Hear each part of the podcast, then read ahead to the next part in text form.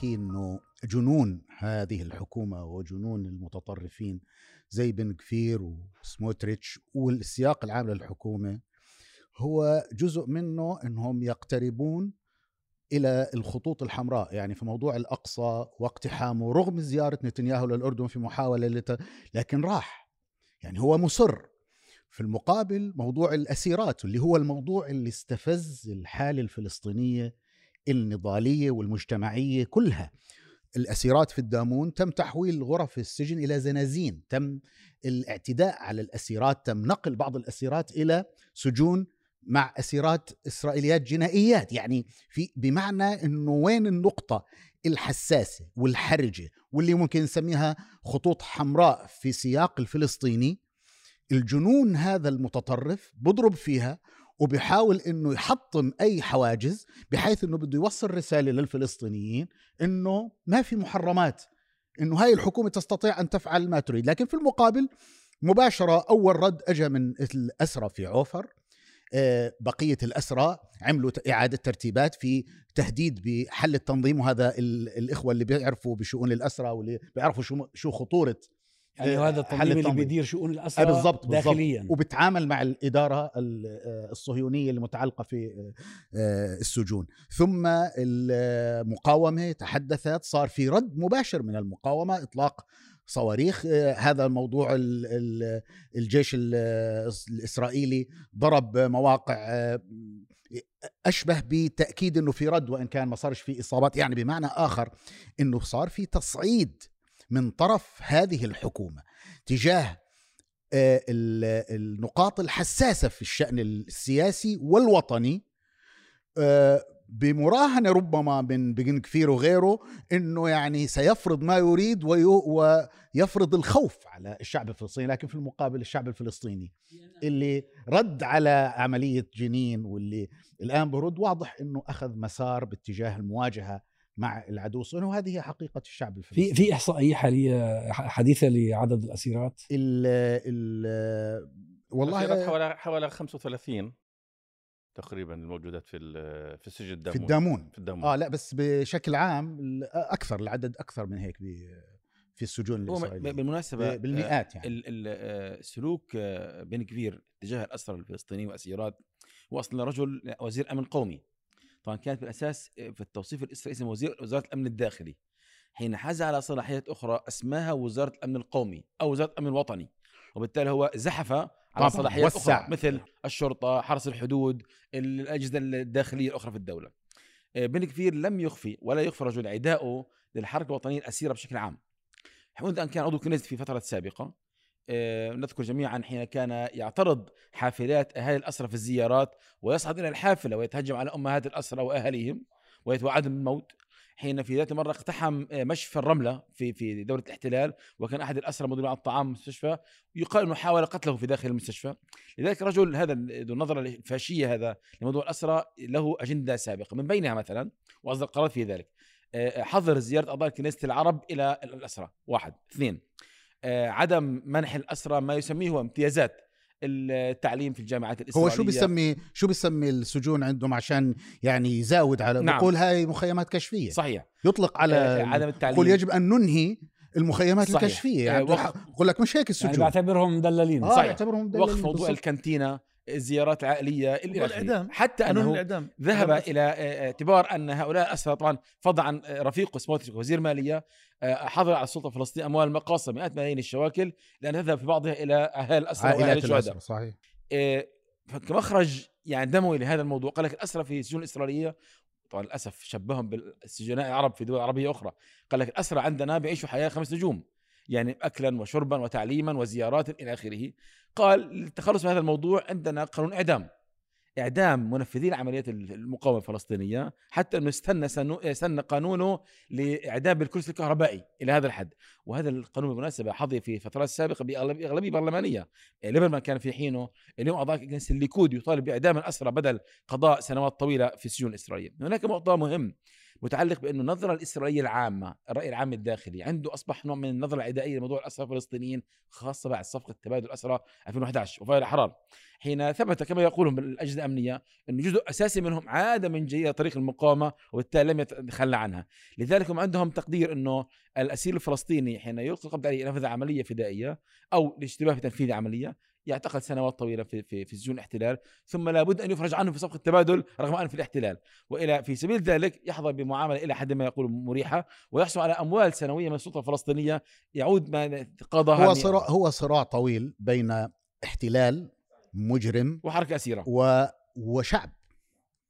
الحركة الأسيرة في قلبه لكن هو صراع مع شعب هذا الشعب ما دام مصر على أن يتمسك بحقوقه ويحرر أرضه مهما قامت الحقيقة من إجراءات حكومة متطرفة أو غير متطرفة شو ما كانت النتيجة إنه هذا الشعب يسير على طريق وصولا إلى التحرير وسيصل إلى التحرير. طال الزمن أم قصر ونحن نراه قريبا. يعني كما قال الدكتور في الحديث إنه يعني نحن نرى الفرج إن شاء الله قريب. وخاصة اليوم إحنا بنشوف يعني شوف مقاوم مثل عدي التميمي معه مسدس استطاع إنه ينتقل من محطة لمحطة ومن مرحلة لمرحلة وأن يعبر عن طموحات الشعب للتحرر. وبالأمس كان في شاب آخر اللي هو خيري علقم. علقم أيضا تحرك بدافع بدافعه الوطني وبدافعه الديني باتجاه قضيته باتجاه أهله باتجاه شعبه ضد الإجرام اللي مارسته الحكومة الصهيونية باغتيال المقاومين في جنين واقتحام جنين وتدمير البيوت وتدمير السيارات. هذا النمط اللي بيطلع شاب يعادل ما قام به جيش في مكان معين. هذا يعني إنه شعبنا مصر على طالما أن الاحتلال موجود يعني كيف يتوقع الإسرائيليون ومن يدمع يدعمهم ومن يناصرهم؟ كيف يتوقعون أنه هذا الشعب سيتوقف عن المقاومة إذا لم يزل الاحتلال؟ يعني تعليقا يراهن على النسيان. يعني على عبارة إنه طلعوا صار تبادل أسرى ثم قالوا إنه الأسرى هؤلاء عادوا إلى إلى المقاومة. طب لما عادوا إلى المقاومة؟ لماذا؟ لأن الظروف لم تتغير. الاحتلال موجود والتمكين موجود. كريم يونس قضى أربعين سنة في السجون وعندما خرج وهو من سكان الداخل قال أنا على استعداد أن أدفع أربعين سنة أخرى من عمري إذا استطعت. ببساطة لأنه طبيعة من طبيعة الأشياء الأصل الأصل في الشعب الذي يقع تحت الاحتلال أن يمارس المقاومة. المقاومة بالنسبة له ليس ترفا هذا أمر يعني أنا ضرورة. بمعنى آخر يعني أنا أنا أنا موجود. أنا أنا أقاوم إذا أنا, أنا موجود. إذا أنا موجود. هيك هيك الأصل الإنسان تحت ال تحت معادلة بسيطة. والذي والشعب الذي لا يقاوم لا يستحق الاحترام. بالتالي من الطبيعي جدا على شعب مثل الشعب الفلسطيني له كرامته وله مبادئه وله مقدساته أن يمارس المقاومة وأي إنسان يعتقد أن هذا الموضوع يمكن أن يتغير هو إنسان واهم سواء كان من الطرف الصهيوني أو حتى من الطرف الفلسطيني اللي صاروا ينظموا ينظروا إلى إنه خلص خلصت المقاومة والمقاومة الآن لها أشكال أخرى. الشعب الذي لا يقاوم لا يستحق الحياة. لا يستحق الحياة طبعا. الحقيقة يعني موضوع المقاومة لا مسألة لا نقاش فيها على الإطلاق. وجرائم الاحتلال وطبيعته الإجرامية مسألة الكل مجمع عليها آه، لكن من الواضح أنه هذه الحكومة تتفنن في سياسات الاستفزاز وهذه هذه السياسات لها هدف واضح هو التأثير على إيقاع ووتيرة ردود الفعل الفلسطينيين التي قد لا تتناسب في بعض الأحيان مع قدراتنا كفلسطينيين. بمعنى آخر نحن كفلسطينيين آه، يعني هناك محاولة لجرنا إلى مربع ردود الفعل. وبالتالي إفقادنا قدرتنا على ضبط سلوكنا وقدرتنا على ضبط آه، آه، مقاومتنا وفق إمكاناتنا ووفق ما, ما, ما يتوفر من قدرات ذاتية فلسطينية. هذا على الأقل في القراءة لكن هذا لا يتعارض أبدا مع إمكانية وضرورة أن يدفع ثمن هذا الاحتلال يدفع ثمن جرائمه واحدة تلو, تلو الأخرى. يعني هذا لا يتعارض لكن يجب أن نكون أيضا منتبهين وحذرين كيف آه، نبني استراتيجيتنا ليس على قاعدة ردود الفعل إنما على قاعدة أن لدينا استراتيجية متكاملة وشاملة وبرنامج واضح ل- لتطويق آه، آه، وتبعات هذا الاحتلال هذا الكلام اللي بتتفضل فيه هذا يصلح مع حركة منظمة لها قيادة وتضع استراتيجيات وتضع خطط لكن هذا الظلم اليومي هذا الاستفزاز المستمر لا مفر من أن يدفع من أن يدفع أفرادا لل- للرد. لا, لا خلاف- يملك أحد لا خلاف منع عليه. ذلك لا طبعا يملك. طبعا. هذا لا خلاف عليه لكن نحن يجب أن يكون لدينا وليكن يعني لماذا لا نفكر أن أن أن تكون لدينا قيادة آه، فلسطينية موحدة ميدانية على الأقل؟ إذا إذا لم يكن إذا كان ميدانية اذا, لا- إذا لا، كان هذا فهو ممتاز. نعم. إذا كان هذا فهو ممتاز لكن إلى حين أن يتكون هذا؟ أو يتشكل هذا؟ هذا لا يتعارض لابد مع أيوه لابد والوضع الطبيعي والمعادلة اللي تفضل فيها الأستاذ أبو عبادة معادلة حتمية في شعب تحت الاحتلال يعني في مقاومة. هذا هو ضمان أن يبقى الشعب على قيد الحياة كشعب. وبالتالي اليوم بيطلع شخص بأداة بسيطة غدا بيطلع باداء متقنه أكثر بعدها ب... لابد. هذه ال- ال- الثورة ضد العدوان وضد الاحتلال لا تخضع إلى آه، إلى عفوا إلى رسم هندسي. هو ما دام في احتلال وانتهاكات وعدوان الوضع الطبيعي إنه يخرج علينا شاب بأداة بسيطة ولا بمسدس ولا بأي طريقة ويقاوم الاحتلال. الآن القيادات إذا استطاعت أو إذا أدت المطلوب منها بأن تتحول هذه إلى استراتيجيات ومرسومه ومسارات معينة فليكن لكن الشعب يجب أن يقاوم. المقاومه وهذا اللي بنشوفه. المقاومة كما هي واجب جماعي وضرورة جماعية هو واجب فردي, فردي صحيح. يعني لا تسقط عن الأف... إذا كان الجماعة تقاعست لا- لا يسقط هذا الحق عن الأفراد والواجب أيضا عن عن الأفراد. لكن نحن نقول أننا كفلسطينيين بحاجة أن ننظم آه، ردود فعلنا بحيث أن أن لا نكون في مربع ال- ال- سياسات ال- ال- آه، مربع ردود الفعل وان لا آه، نستنزف ونتحول إلى سياسة استنزاف أو حرب استنزاف لنا كفلسطينيين هذا لا يتعارض مع كل ال- البطولات ال- ال- التي يقوم فيها اليوم شبابنا في في الضفة الغربية في القدس في كل مكان. طب هذه هذا حق- مظاهر- اللي مظاهر. شفناها في جنين. وفي نابلس وفي غيرها هي محاولات على هذا الطريق. ولكن للأسف وجود التنسيق الأمني وجود السلطة الفلسطينية وجود الجواسيس آه، أيضا استشراء الاحتلال بكل مؤسساته وتجلياته يعني يحول دون أن تتمكن من أن تنجح في هذه المهمة.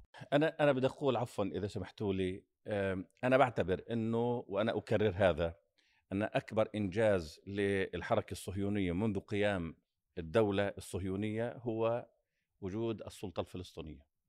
لأن السلطة الفلسطينية بكل بساطة عملت على ضمان أمن إسرائيل وتحويل الاحتلال الإسرائيلي إلى احتلال غير مكلف ببساطة. مش وقامت- مكلف، إلى احتلال مربح أيضاً. وق- ومربح صحيح. وقامت بتسويق هذا الموضوع للعالم واستطاعت أن تفتح علاقات مع كل مع كل دول العالم. ماشي بسبب إيش؟ بسبب هذه العلاقة. الآن بالتأكيد إذا كان الشعب الفلسطيني بإمكانه أن يشكل قيادة واحدة فهذا أمر أمر أمر مهم. لا أحد لا يوجد عاقل يمكن أن يقبل أن أن يعني أن يكون هناك فرصة لوحدة حقيقية دون ولا يقبلها. ولكن هناك في سؤال مهم جدا. السؤال هو على ما يتفق الناس. إذا أراد الناس أن يتفقوا أن يكونوا جزءا من أوسلو فأنا ضد هذه ال- ال- الاتفاقية من الآن. إذا اتفق الناس على أن يكونوا جزءا من من من التنسيق الأمني فأنا لا أقبله.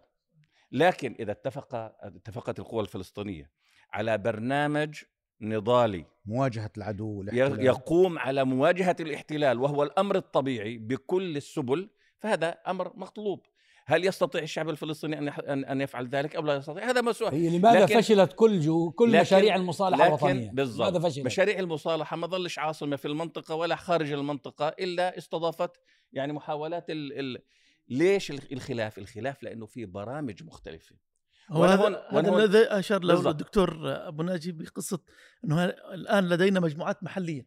يعني لم تعد يعني هناك حصل نوع من التراجع النسبي بقوة الفصائل لمصلحة صحيح. قوه محلية صحيح آه، وهي ظاهرة المشكلة- صحية. المشكلة المشكلة أن أننا آه، لا نستطيع أن نواجه آه، مشروع آه، مثل المشروع الصهيوني على أرض فلسطين بأجندة محلية يجب أن أن يكون لدينا بناء نبني آه، مشروعنا كمان- يعني كمان أو مرة. نعيد نستعيد كمان مرة, مرة. أخرى التنسيق مهم ولكن في. في في في نقطتين لا الأولى بلاش التنسيق خلي الناس- اختار شيء ثاني الناس- لأنه التنسيق إنه الناس على الأرض الناس على الأرض صارت كلمة. التنسيق مش ال- المجاهدين على الأرض بينهم قدر كبير من التفاهم ال- التفاهم والتنسيق ما فيش مشكلة المهم شو شو هو التنسيق أبو الحارث والتعاون الجهاد والتعاون ماشي؟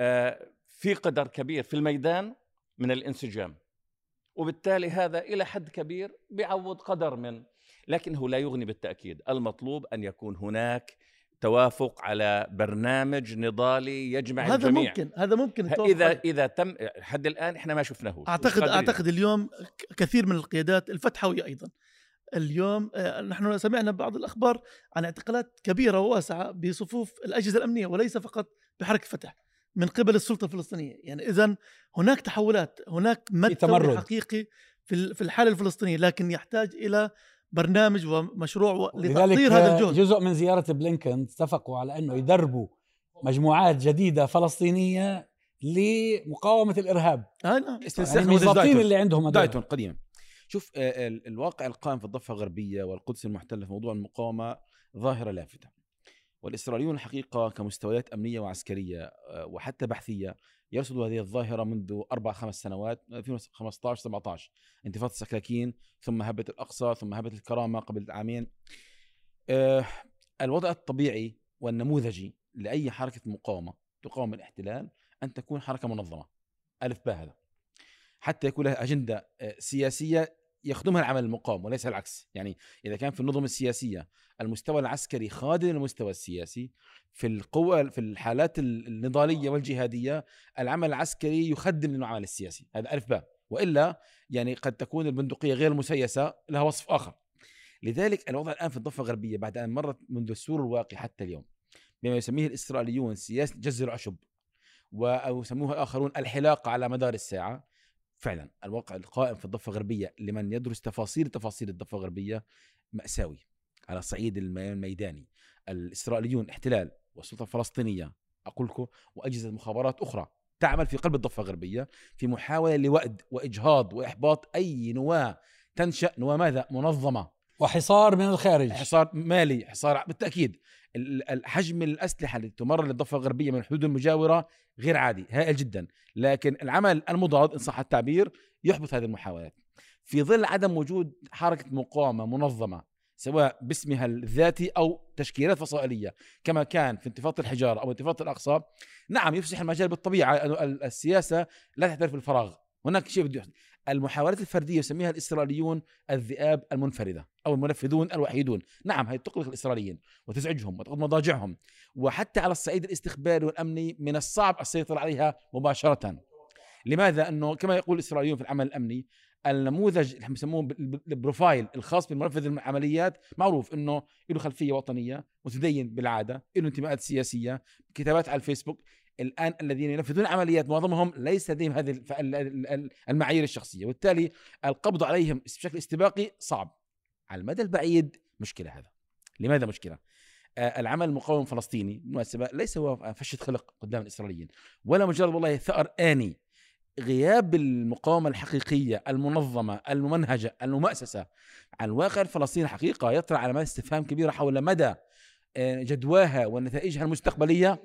ما أنا جايك. ولذلك الإسرائيليون نعم آه، في بعض التضخيم أحيانا يبالغوا فيها لكن الباحثون الاستراتيجيين يعتقدون هذه الظاهرة لابد أن تطوى صفحتها اليوم وغدا طالما أنها غير منطلقة من منطلقات يعني سياسية عامة. لاحظ لاحظ أستاذ في م... يعني في في هذه النقطة اللي طرحها الدكتور لاحظ كمية ال- الضغط الأمني والاستخباراتي على بنى مثلا مثل حركة حماس مثلا في الضفة الغربية. في شهر ديسمبر لوحدها 250 عملية اعتقال. حتى لا تستفيد حركة حماس من البيئة المقاومة. في حين هذا يتراجع هذا الضغط على المجموعات المحلية اللي هي ليس لها طابع تنظيمي أو من شباب مستقلين أو ليس لهم خلفيات تنظيمية.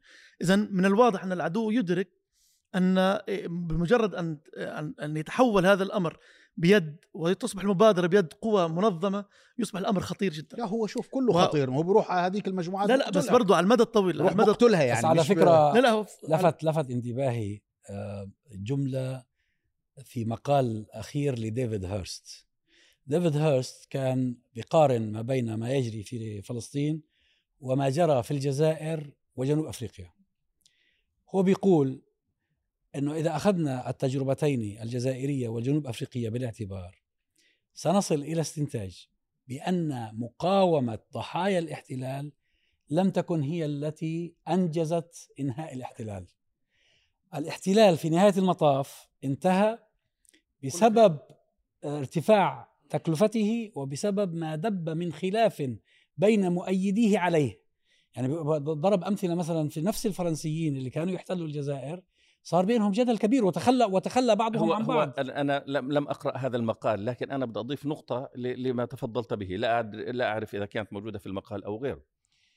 كل الثورات لم لم تستطع أن تنتصر على المحتل بقواها الذاتية. هذا هو. يعني في فيتنام لم تستطع الثورة الفيتنامية أن تشحق الأمريكيين حتى تضطرهم يخ- يخ- يخرجوا. في الجزائر لم تنتصر الثورة الجزائرية على المستعمر الفرنسي. وهكذا في كل الدول في في في إيرلندا في جن في كل العالم. الذي يحصل هو نقطتين كما تفضلت. الأولى أن يكون هذا الاحتلال أكثر أن يكون مكلفا بالمناسبة آخر مثال أفغانستان. أيضا الطالبان لم تستطع إنها إنها تتغلب على القوة الأمريكية. ولكن الأهم الرأي العام ال- اللي في البلد نفسها. التحول الحقيقي كان في فرنسا هو جدل داخلي فرنسي وتحول في الرأي العام الفرنسي المؤيد ل 100% المؤيد الم- المؤيد كان لل- للاحتلال. في أمريكا الذي حصل هو أن آه، ال- ال- ال- ال- ال- الحكومة الرأي العام الأمريكي صار يضغط على الحكومة الامريكيه للانسحاب من من فيتنام وهكذا في في في أفغانستان وفي غيرها اذا بالتوازي مع بقاء وهذه- المقاومة من أيوة. طرف يعني هاي شرط. لا لا شرط إن أن تبقى وإحنا قلنا أيوه بس النقطة شو اللي حصل؟ صار المستوطنين شوف الفرنسيون كان لهم مستوطنون في داخل الجزائر. كان في مليون. هؤلاء مليون مستوطن المستوطنون في الجزائر. أصبحوا عبئا على فرنسا. ففرنسا صارت ترى فيهم العدو. أبو- مما ترى أبو في المقاومين أبو الجزائريين. كان عدد المستوطنين الفرنسيين في الجزائر مليون من ست ملايين. يعني في عندك ست ملايين جزائري عفوا وفي مليون مستوطن جزائري. يعتبرون الجز... فرنسي يعتبرون الجزائر هي أرضهم. الذي حصل أن الثورة اللي استمرت من جهة ومن جهة ثانية الجدل والرأي العام وضغط الرأي العام في هذا البلد. هذا ما معناه؟